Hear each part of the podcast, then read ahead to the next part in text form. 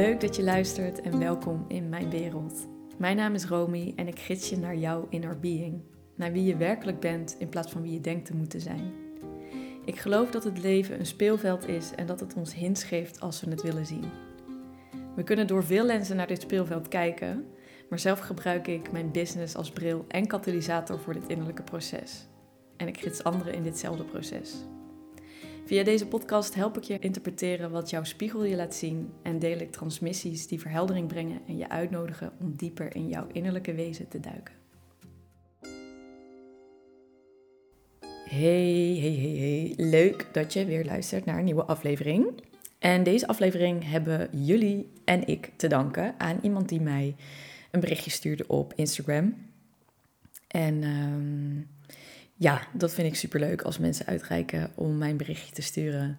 Mijn brein gaat op brein, ja. Mijn hele wezen gaat dan gewoon aan en uh, dat vind ik superleuk. Dus um, ja, allereerst dank daarvoor. Um, ik ga het berichtje gewoon gelijk met jullie delen, zodat jullie ook weten waar het over gaat. Ik kreeg het volgende bericht. Hey Romy, ik was benieuwd hoe je hierover denkt, slash of je dit ook wel eens hebt gehad. Heb jij jezelf ook wel eens eenzaam gevoeld omdat je een beetje een voorloper was op het gebied van spiritualiteit en gezondheid? Hoe ging jij hiermee om? Ik merk dat ik een hele lieve vriend, familie en vrienden heb, maar dat zij er minder mee bezig zijn en dat ik het lastig vind. Eigenlijk gaat het heel erg over je vorige post om een voice te zijn, ongeacht wat anderen ervan denken. En ook als je naast je niet begrijpen, als je wel wat deelt. Ik merk namelijk dat ik niet uit de verbinding wil stappen, maar dat vind ik moeilijk als ze me niet begrijpen. Allereerst, wat een prachtige vraag en waar al zoveel bewustzijn in zit. Um, ik ga de vraag in wat secties opknippen en op die manier beantwoorden, zodat het uh, een helder verhaal wordt, hopelijk. En allereerst wil ik ook uh, de vraag beantwoorden: herken je dit ook? Heb je dit ook wel eens gehad? Ja, absoluut. Um, heb ik dit ook gehad en nog steeds in bepaalde lagen. Want de ontwikkeling van ons als mens en die evolutie van ons bewustzijn en het uitdiepen van bepaalde stukken, dat houdt nooit op. Tenminste, dat is volgens mij onze natuur. En we hebben een keuze om het daarbij te laten, ja of nee. Maar die keuze die is voor mij. Uh, ja, dat is voor mij niet echt een keuze. Dat is geen optie, laat ik het zo zeggen.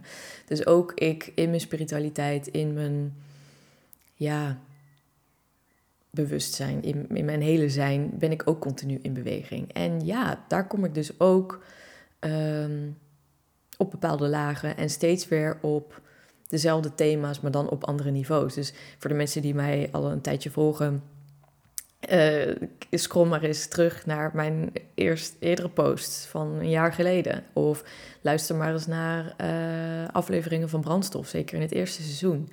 Ja, dat zijn heel andere. Nou, dat is een heel andere benadering, denk ik, dan die ik nu heb. Dus toen ik startte met brandstof of met dit Instagram-account, was ik ook bezig met, hmm, oeh, vinden mensen me niet te zweverig of oh, te spiritueel? Of zullen mensen me wel begrijpen? En ja, die laag heb ik laatst ook weer aangetikt. Ehm, dat mijn vriend, dat, dat ik, dat er weer een diepe angst werd aangeraakt en dat ik in een emotioneel moment dit deelde met mijn vriend.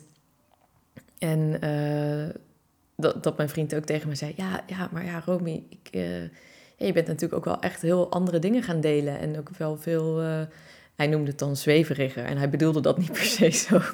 Maar ik snap wel dat hij het zo zegt, zo zei. Dus toen dacht ik, oh ja, zweverig.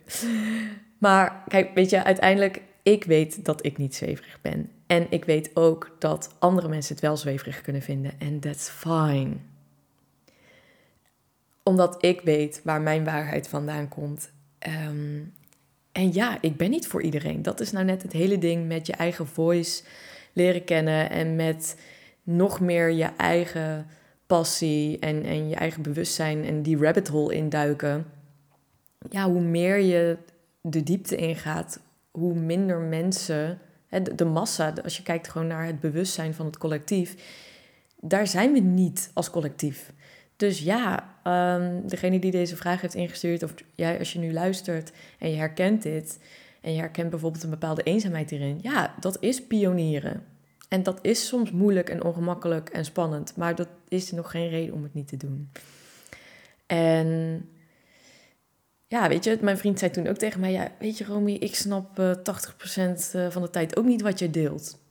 En dat was gewoon een heel mooi moment waarin ik niet nog verdrietiger werd, maar waar, waar, waarbij ik dacht: Oh ja, tuurlijk. En dat snap ik ook, want jij bent zo fundamenteel anders dan ik. En dat gaat niet over intelligentie. Het gaat niet over beter, slechter. Maar dat gaat er gewoon over hoe werk jij als mens, hoe werk ik als mens? En laten we vieren dat we zo anders zijn. En laten we dat zien als een verrijking in plaats van als een bedreiging voor ons unieke zelf. Want dat is natuurlijk wat het ego zo moeilijk vindt aan uniek zijn. We willen aan de ene kant zo graag uniek zijn en onze eigen voice vinden en, en die kwetsbaarheid in. En aan de andere kant denken we, oh nee, maar we willen het liefst hetzelfde zijn en niet met ons kop boven het maaiveld uitsteken, want dat is ook onveilig. En in die end gaat het er gewoon om dat we echt helemaal onszelf zijn. En ja, daar zit en het goud en altijd ook de, de, de donkere stukken en de dingen die we moeten overwinnen. Dus ja, weet je, degene die deze vraag heeft gestuurd, vind ik echt super mooi. En ik ben heel dankbaar dat deze vraag wordt gesteld. Want dit is gewoon iets wat ik meer in mijn omgeving ehm, merk. En ik vind het dus ook heel interessant dat dit ook weer iets is waar ik de laatste tijd mee. Ehm, ja, wat, wat weer in mijzelf ook opkwam, omdat ik aan mezelf merkte dat ik weer een bepaalde verdieping ehm, zelf in ben gegaan. Als het gaat over de content die ik deel of de kant die ik met mijn business op wil. En dan vind ik het gewoon heel mooi hoe het leven altijd weer reageert door de spiegels te geven over de onderwerpen waar ik op dat moment ook doorheen ga. En zo had ik bijvoorbeeld gisteren, ook niet heel toevallig, een coachingsgesprek met een uh, jongen, een man, een jongeman, um, die precies hier doorheen gaat. Die gaat even door een heel moeilijke periode in zijn leven, waarin het leven plotseling heel veel veranderingen uh, teweeg brengt. Daardoor is hij bij mij terechtgekomen. We hebben nu twee gesprekken gehad. En hij zegt ook precies eigenlijk waar dit berichtje over, over gaat. Zei hij gisteren tegen mij van... Romy, ik vind deze gesprekken zo fijn. Ik, maar ik voel me vaak zo eenzaam bij de mensen waarmee ik zelf, um, die ik zelf om me heen heb. Want daar kan ik het hier helemaal niet over hebben met hen. En sowieso krijg ik wel wat vaker berichtjes in DM's of van vrienden of zie ik het gewoon online bij andere mensen van ik, ik kan met niemand in mijn omgeving praten zoals met jou. Of oh, wat een verademing, met jou kan ik als gelijke praten. En buiten dat ik zo meteen uiteraard natuurlijk antwoord ga geven op de vragen die worden gesteld, wil ik deze aflevering ook aangrijpen als een uitnodiging voor iedereen die nu luistert, die dit herkent. Dat ondanks dat ik het on ongelooflijk compliment vind en het heel mooi vind om dit te horen, wil ik jou vooral ook uitnodigen dat als je een bepaalde schaarste ervaart, als het gaat over in hoeverre je met mensen echt kwetsbaar kan zijn of de diepte in kan duiken of echt de intimiteit kan ervaren op dit vlak, om het zelf ook meer te gaan cultiveren en zelf te gaan creëren. Je hoeft niet te wachten op een toevallige voorbijganger, offline of online, met wie je denkt, oh ja, daar klik ik mee. En ik zeg ook niet dat je de mensen in je omgeving moet gaan kneden en gaan manipuleren en gaan controleren om te zijn hoe je wil dat ze zijn, maar je kan ze wel uitnodigen. Maar ja, het is altijd spannend om een pionier te zijn. En degene die deze vragen stelt en de mensen die vaak bij mij uh, in coaching belanden of de mensen die dit naar mij sturen, ja, je herkent in mij een stukje van jezelf. En dat is het stukje van pionier zijn. De eerste zijn. Een bepaald bewustzijnsniveau hebben en naar de wereld kijken en denken: wow, waarom zijn andere mensen daar niet? En nogmaals, het gaat niet over beter, slecht uh, of minder goed of uh, intelligent of minder intelligent. Daar gaat het niet om. Het gaat over een bepaalde bewustwording en over in hoeverre zijn we echt onszelf. Dus het is een uitnodiging om zelf die eerste stap te zetten en dan te kijken wie volgt. En die eerste stap zetten is niet van, je, van de daken schreeuwen: um, ja, maar dit is nou eenmaal wat ik geloof en uh, einde discussie. Dat zie ik ook vaak gebeuren in deze hele spirituele scene. Dat mensen maar heel hard gaan schreeuwen en net doen of de mening van een ander niet uitmaakt. Dat werkt ook repelling. Mensen voelen dan helemaal geen ingang bij je om het echt met je erover te hebben. Wat ik ook vaak hoor of zie is dat mensen zeggen: Ja, maar ze begrijpen me toch niet. Heb je daar echt bewijs voor? Of is het vooral iets dat je ego opwerpt om maar niet die kwetsbaarheid in te stappen? Ja, maar ze begrijpen me toch niet. Dat is al een aanname. En ook al heb je wel de ervaring dat mensen je niet begrijpen, in hoeverre heb jij moeite gestoken om die ander te helpen jou te begrijpen? Eén keer je verhaal delen over hoe je naar de wereld kijkt, over hoe je naar het universum kijkt, over hoe je naar iets kijkt of je filosofie of je spirituele visie, of wat het dan ook is, maakt niet uit. Of je, je emotionele innerlijke wereld. Door één keer te delen hoe iets voor je is, wil nog niet zeggen dat die ander daaraan voldoende heeft om jou te begrijpen. Soms moet je je boodschap herhalen of op verschillende manieren herhalen. In hoeverre durf je dus anderen ook te leren wie je bent. En, maar dat vraagt een bepaalde kwetsbaarheid. Om die ander mee te nemen in wie jij echt bent. En dat doen we vaak niet, omdat dat van ons vraagt dat we onvoorwaardelijk onszelf zijn. Ook in relaties. En juist in relaties is dat zo'n trigger, omdat we op een of andere manier, natuurlijk als kind, hebben geleerd dat die relatie boven alles gaat. Dus de relatie is daar waar twee of meer mensen natuurlijk samenkomen. En dan wordt dat een soort construct. Dus dit, dit is ook als je kijkt naar systemisch werk. Als je op een systemische manier naar families kijkt, naar gezinnen kijkt, dan is dat waar we al heel vroeg in ons leven mee worden geconfronteerd. Dit is ook de tribal energy, wat gaat over ehm, je moet je aanpassen aan de groep, want als je niet aanpast, dan lig je eruit, a.k.a. doodgaan. Dat is even heel biologisch hoe dit in ons brein werkt. Met andere woorden, wij hebben geleerd.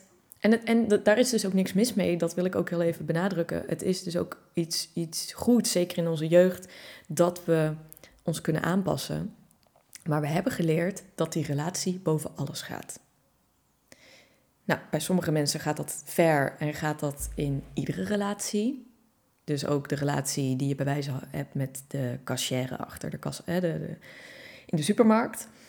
Ehm, en bij sommige mensen um, ja, beperkt het zich tot de meest intieme relaties. Dat die relatie boven alles gaat. Dus dat leren we in onze kindertijd. Dat als kind, zeker als kind, um, als mens zijn we per definitie sensitief, maar zeker als kind zijn we heel sensitief voor de wereld om ons heen. En in ons onderbewuste maakt het heel, maken we heel snel de keuze: oké, wat heeft deze situatie nu, nu nodig?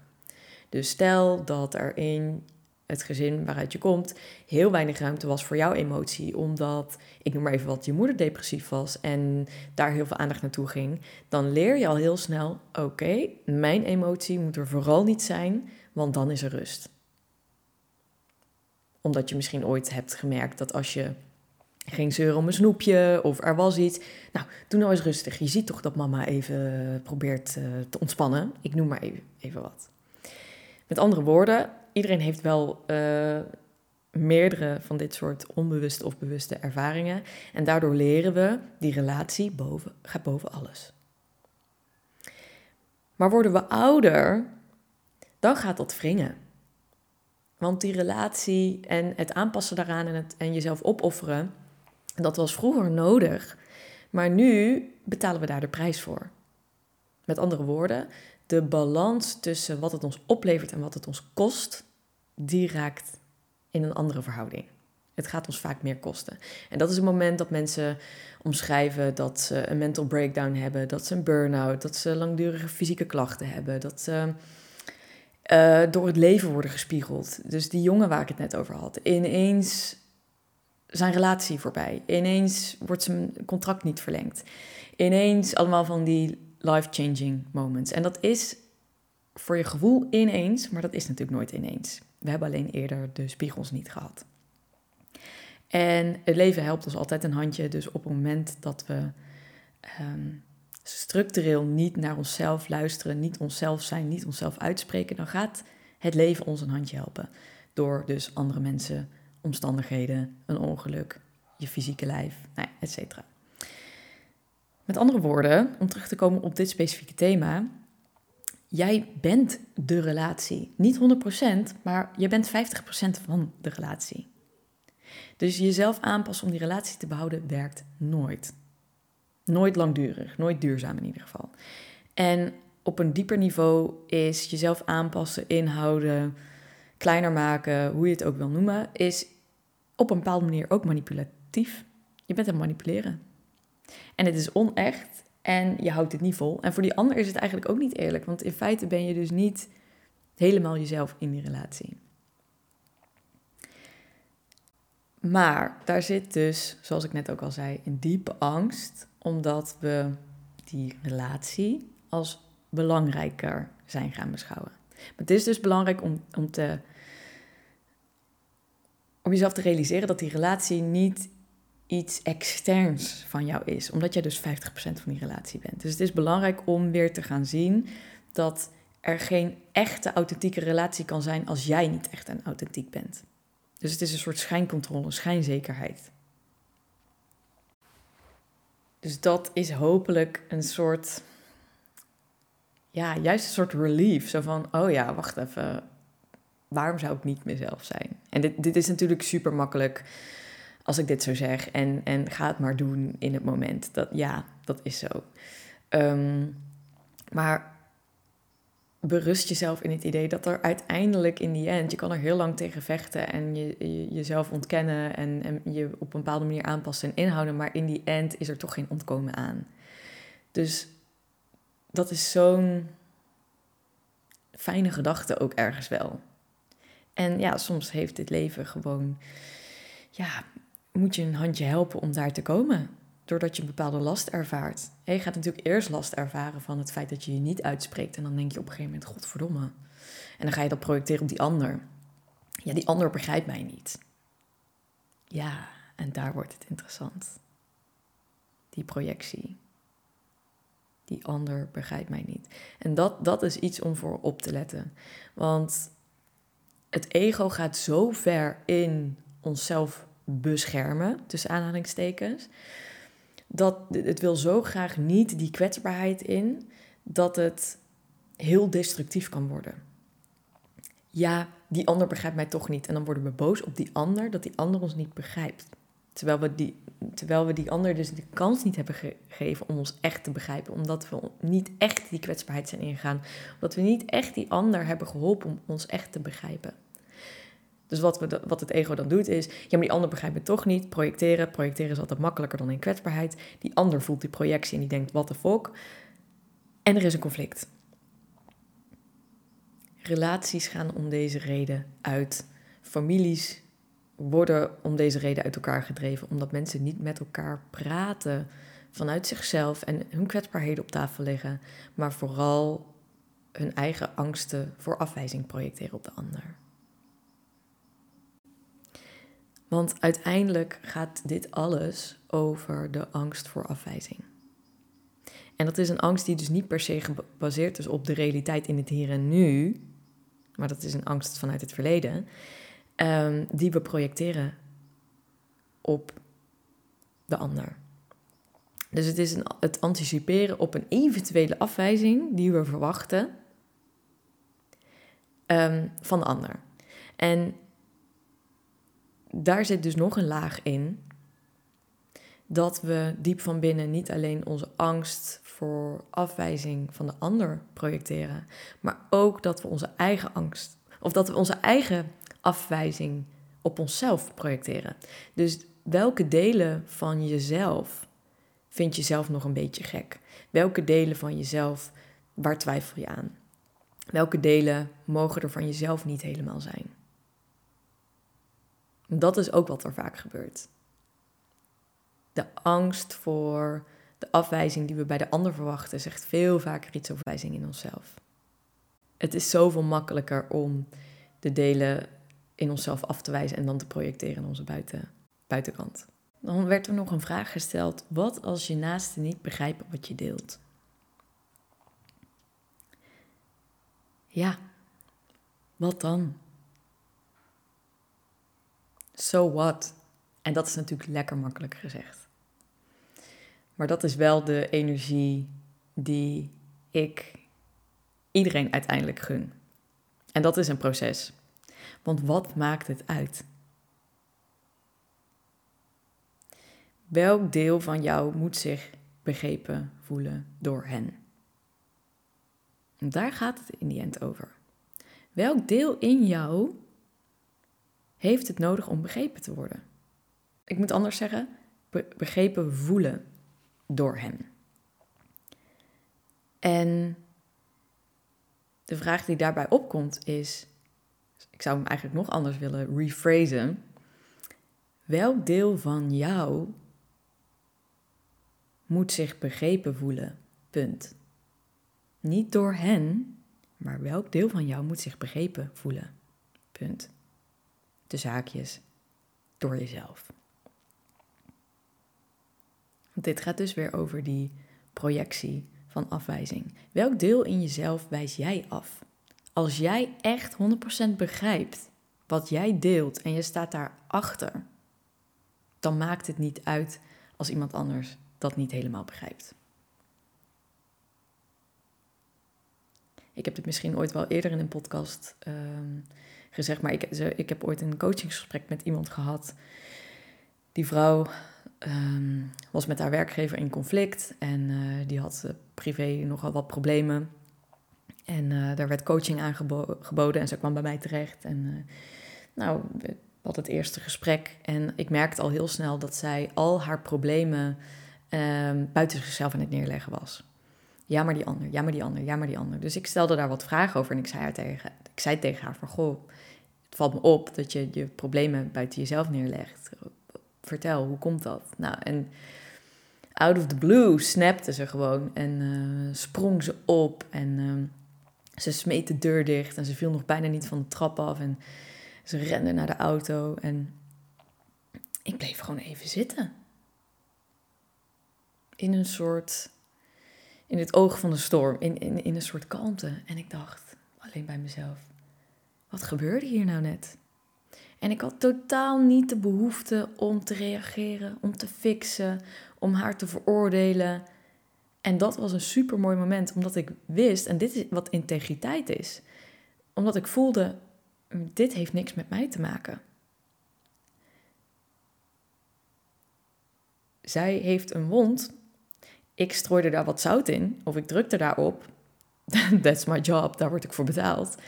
En zij, zij uh, dat deed pijn. En het feit dat ik die afstand kon bewaren, dat dat niks met mij te maken had, was ook heel eerlijk richting haar. Want wat er vaak gebeurt, ik had haar ook bij wijze van uh, achteraan kunnen rennen, omdat ik denk, oh, ik ben een slechte coach, want ze is niet blij met mij. Of, uh, uh, of ik had juist kunnen denken van, jezus, nou, wat een raar wijf zeg. Uh, ook stom, oh, die, is ook, die sport ook niet helemaal. Maar er was gewoon rust, omdat ik dacht, ja, ik heb gedaan wat ik heb gedaan en ik, ik, had, niks, ik zou, had niks anders gedaan. En blijkbaar is dit nu wat er gebeurde en it's fine. Wat zij van mij vindt, zegt niks over mij. En daar gaat dit dus ook over op het moment dat je de vraag stelt: wat als je naasten niet begrijpen wat je deelt? kan je compassie opbrengen dat zij niet hetzelfde zijn zoals jij. En dat ze jou niet begrijpen. Als dat dus ook echt zo is, hè? want daar waren we net natuurlijk ook al achter, dat we vaak die aanname doen, maar dat we dat ook vaak helemaal niet toetsen. Dus stel dat ze je ook gewoon echt niet begrijpen. Kan je dan ook compassie opbrengen voor het feit dat ze gewoon niet hetzelfde zijn? Ja, als ik kijk bijvoorbeeld naar mijn vriend, wij zijn zo fundamenteel anders. Mijn mind heeft daar soms echt wel moeite mee gehad. Dat ik dacht, ja, hij is dan niet zo spiritueel of niet zo ehm, filosofisch als ik. Maar mijn vriend is op een heel andere manier uh, heel sensitief, heel gevoelig en op zijn eigen manier spiritueel, al zou hij het nooit zelf zo noemen. Maar mijn mind vond daar vooral iets van. Mijn mind wilde dat als hij nou gewoon even dezelfde taal sprak als ik, dan had ik, ehm, had ik het makkelijker. En dan hoefde ik niet zoveel moeite te doen om mezelf aan te passen. Met andere woorden, het gaat niet over aanpassen, het gaat erover: dit is kwetsbaarder voor mij. Ja, als ik mezelf in een ander herken, dan is het heel makkelijk om mezelf te zijn. Dus het gaat nooit echt over dat die ander jou moet begrijpen. Het gaat meer over de kwetsbaarheid in jezelf en de angst in jezelf voor afwijzing van. Ehm, de angst, ja, gewoon de angst voor afwijzing. Het gaat namelijk niet over beter of slechter. Maar het gaat gewoon over anders. En waarschijnlijk ben je ook blij met, met, met familie of met vrienden of met je partner, omdat ze ook op een bepaalde manier anders zijn. Dus ja, dat, uh, dat hoort erbij. En je kan ze dus uiteindelijk gewoon ook leren om jezelf meer te begrijpen. Maar aan de andere kant, uiteindelijk gaat het niet over of ze jou begrijpen. Dat is ook wel de mind. Volgens mij gaat het uiteindelijk erover of ze van je houden, of ze je supporten, of ze je nou begrijpen of niet. Of ze kunnen spaceholden voor jou en jij andersom. Begrijpen wat je deelt is iets anders dan begrip hebben voor jou en voor jouw hele wezen. erkennen van hé, hey, we zijn anders en we're okay with that is iets anders dan dat, je, dat mensen je altijd moeten begrijpen in detail. En als ze begrip hebben, super mooi. Dus niet als ze je begrijpen hè, wat je deelt of wat je post of wat je, je gedachtegang, maar als ze begrip hebben voor wie jij bent, voor jouw essentie. Zo ja, supermooi. Zo nee, kan je hen dan helpen om jou beter te leren begrijpen. Of in ieder geval begrip dus op te brengen voor wie jij bent. En de vraag die daar dan ook bij komt is: in hoeverre heb je begrip voor hen, voor het feit dat zij anders zijn? Want ook dat is weer een spiegel. En dat brengt me op de laatste vraag die wordt gesteld in het bericht. Ik merk namelijk dat ik niet uit verbinding wil stappen, maar dat vind ik moeilijk als ze me niet begrijpen. Ja, daar gaat dit natuurlijk over. Dit is dus wat het ego doet om zichzelf te beschermen. Want niet begrepen worden voelt onveilig. En wat doet het dan om te beschermen? Uit verbinding stappen. Terwijl als we even heel sec gaan kijken, en ik, ik wil even meegeven, ik herken dit van mezelf. Ja, dit is menselijk. Ja, dit is universeel. En tegelijkertijd is het natuurlijk onzin dat als we niet begrepen worden, om dan uit verbinding te stappen. Zeg maar even gewoon op een heel, als we het heel plat slaan. Dit is gewoon de mind en die mind vindt dat een hele goede reden. Maar het niet worden begrepen van anderen is, is niet een reden per se om uit verbinding te stappen. Uit verbinding stappen is een keuze als je er bewust van wordt. Maar op een heel onbewust niveau doen we dit dus om onszelf te beschermen. Dus bewustwording is al super mooi. Het feit dat, dat degene die deze vraag stelt, het feit dat je dit al weet van jezelf, super mooi. 100 punten voor jou. Nu is het dus de kunst om te onderzoeken: hé, hey, wacht even, wat maakt nou dat ik dan uit verbinding wil stappen? Wat maakt dat, welk deel van mij stapt dan uit verbinding? Of welk deel van mij stuurt dat aan? Want er is dus een soort conflicterend iets, want je wil niet uit verbinding stappen, want uit verbinding stappen voelt nooit goed voor onze ziel, voor ons hart. Maar de ego voelt blijkbaar die behoefte wel. En dit is dan dus ook niks wat je kan benaderen door maar heel hard tegen jezelf te zeggen: Oh, ik moet in verbinding blijven, ik moet in verbinding blijven. Nee, het gaat niet over hard werken om in verbinding te blijven. Het gaat erom: kan je onderzoeken wat, welk deel maakt dat je uit verbinding wil stappen en kan je daar dan je licht op schijnen. In verbinding zijn is namelijk onze natuurlijke staat van zijn. En alles wat ons uit verbinding haalt, dat is interessant. Je hoeft niet hard te werken voor verbinding. Dus onbewust verbreek je die verbinding met een ander, maar dan dus ook met jezelf, um, om jezelf te beschermen tegen afwijzing. Dus uiteindelijk, hè, waar, we het al, waar ik het al eerder over had, gaat alles over die angst voor afwijzing. En de vragen die daarbij komen, zowel die we dus projecteren op een ander, wat vindt die ander van mij, maar met name eigenlijk gaat het over wat vinden we van onszelf. Mag ik er wel helemaal zijn? Ben ik niet te raar? Ben ik niet te zweverig? Ben ik niet te abstract? Ben ik niet te spiritueel? Ben ik niet te puntje, puntje, puntje? Vul maar in wat voor jou van toepassing is. Kan ik wel vertrouwen op mijn eigen stem? Heb ik wel echt iets te zeggen? En relaties zijn slechts de spiegels. Dus dit hele verhaal gaat veel meer over de relatie met jezelf dan over de relatie met de mensen om je heen. Wanneer we ons vertrouwen in onszelf verdiepen, dan ontspant dit letterlijk ook de relaties om ons heen. Je ontslaat dan die mensen ook van de rol om jou te bevestigen. Je ontslaat hen van een codependent relatie. En dan kun je gewoon zijn met elkaar. En het grappige is dat op het moment wanneer dat gebeurt, dat mijn ervaring is dat als die hele pressure eraf gaat van je moet mij begrijpen en we moeten hetzelfde zijn en of jezelf juist aanpassen en die ander proberen te manipuleren, die ander voelt dat. Dat is repelling. Dat voelt niet fijn. Anderen willen ook niet gemanipuleerd worden. Maar op het moment dat je helemaal jezelf bent, dan word je magnetic. Nogmaals, tuurlijk zijn de uitzonderingen daar gelaten. Er, het kan zijn dat bepaalde mensen, dat een relatie niet meer werkt. Dat bepaalde mensen afstand van je nemen. Uh, dat mensen helemaal verdwijnen uit je leven. Dat kan. Maar het grappige is, als je dan zo erg jezelf bent, dan maakt dat ook niet meer uit. En je gaat andere mensen aantrekken. Of mensen gaan tijdelijk een stapje terug doen, omdat je ineens een enorme spiegel voor hen bent. Dat is ook de jongen die ik gisteren coachte. Um, die werd al wat langer door zijn vrienden gezien als ook dromer. En oh, met wie praat je dan? En oh, is dat niet zweverig? En gisteren zei hij dat zijn beste vriend ook door een beetje dezelfde processen heen gaat. En dat hij had gevraagd, um, ja, met wie ga je dan in gesprek? En dat uiteindelijk sloten we gisteren het gesprek af. En toen zei hij tegen mij, ik denk dat hij je wel gaat bellen.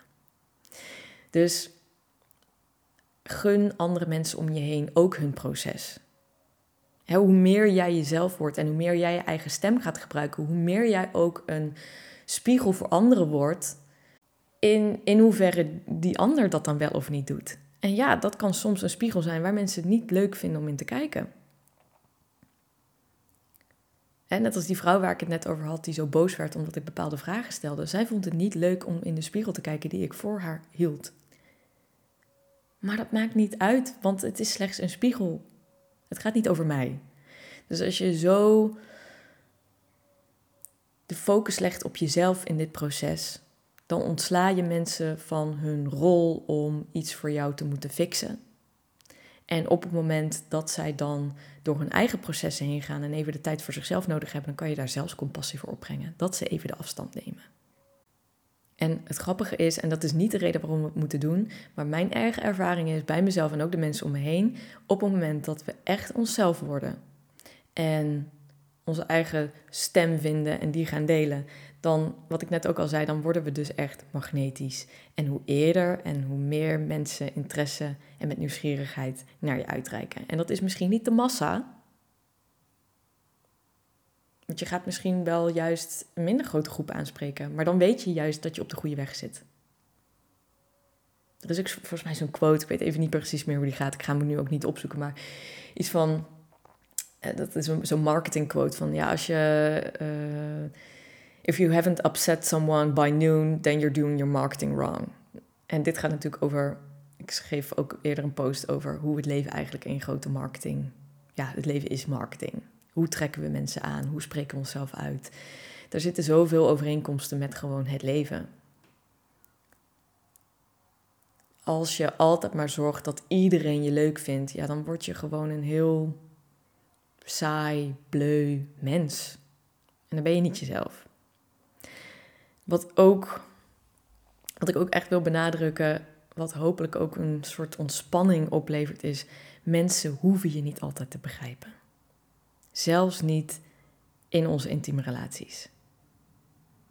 Dat is echt iets wat ik zelf heb geleerd in mijn huidige relatie, ehm, omdat we juist zo anders zijn. En dat, dat is ook een proces geweest, maar ik ben nu echt op het punt dat ik denk, ja, hij hoeft mij niet altijd te begrijpen. Mijn vader hoeft me niet altijd te begrijpen. Mijn moeder hoeft me niet altijd te begrijpen. Als ik mezelf maar begrijp. En dan is juist het feit dat mensen soms een bepaalde kritische vraag stellen, kan een heel interessant, verfrissende inkijk geven. In plaats van dat het gelijk een bedreiging is. En ik denk als het gaat over die intieme relaties, wat ik voor mezelf belangrijk vind en wat ik andere mensen ook zou aanraden, als er maar wederzijds respect en liefde is. En dat het oké is om elkaar soms ook niet te begrijpen. En natuurlijk zijn serieuze conflicten of schadelijk gedrag of geweld of whatever, of continu ruzie of gewoon een, soort toxic relationship. Um, dat zijn wel redenen om echt boundaries te stellen. En uh, dat betekent soms dat we afscheid moeten nemen van mensen. Maar heel eerlijk is dit veel minder vaak dan dat de mind denkt. Ik denk echt dat er heel vaak een punt achter relaties wordt gezet. Any relatie, maakt niet uit of het nou een werkgever is, een partner, vriendschap. Um, zonder dat, dat we een ander echt hebben meegenomen in: hey, dit is mijn binnenwereld, dit is hoe het voor mij werkt. Kan je daar begrip voor opbrengen? Dus je hoeft me niet altijd te begrijpen, stap voor stap, maar dit is wie ik ben, ben je daar oké mee? Ik hoop dat dit um, ja, een, een satisfying antwoord was op de vraag. Um, en ook als je deze vraag zelf niet uh, natuurlijk aan mij hebt gesteld, want er was er maar één die dit stuurde. Maar uh, als je deze aflevering luisterde en het resoneerde, uh, of je denkt juist over bepaalde dingen totaal anders, let me know wat je van deze aflevering vond. Ik hou er echt van om met jullie in gesprek te gaan. Ik hou er ook echt van om dit soort vragen van jullie te krijgen. Vanuit Human Design gezien, mijn hoofd en Ashna zijn open. En sowieso ben ik een vrij open design. En um, ja, dat, dat is eigenlijk gewoon om in de metafoor te spreken, is dat gewoon één grote open oceaan vol met data, informatie en wijsheid. En op het moment dat ik dus een specifieke vraag krijg, dan kan ik daar veel makkelijker bij. Dus uh, zie dit ook echt als een uitnodiging, als het zo voelt, om mij echt vragen te stellen. Want dat vind ik uh, super mooi. En weet je, vaak zijn de vragen waar we mee worstelen of de thema's zijn zo universeel. dat ook deze uh, aflevering voor veel meer mensen um, van toepassing is dan alleen de vragen stellen zelf. Dus ja, keep them coming. Ik vind dat alleen maar super leuk. Um, dus heb je een vraag van persoonlijke aard of juist meer collectief, spiritueel en abstract? Know where to find me. En dan beantwoord ik je vraag anoniem als een aflevering. Um, dat was hem weer. En tot de volgende.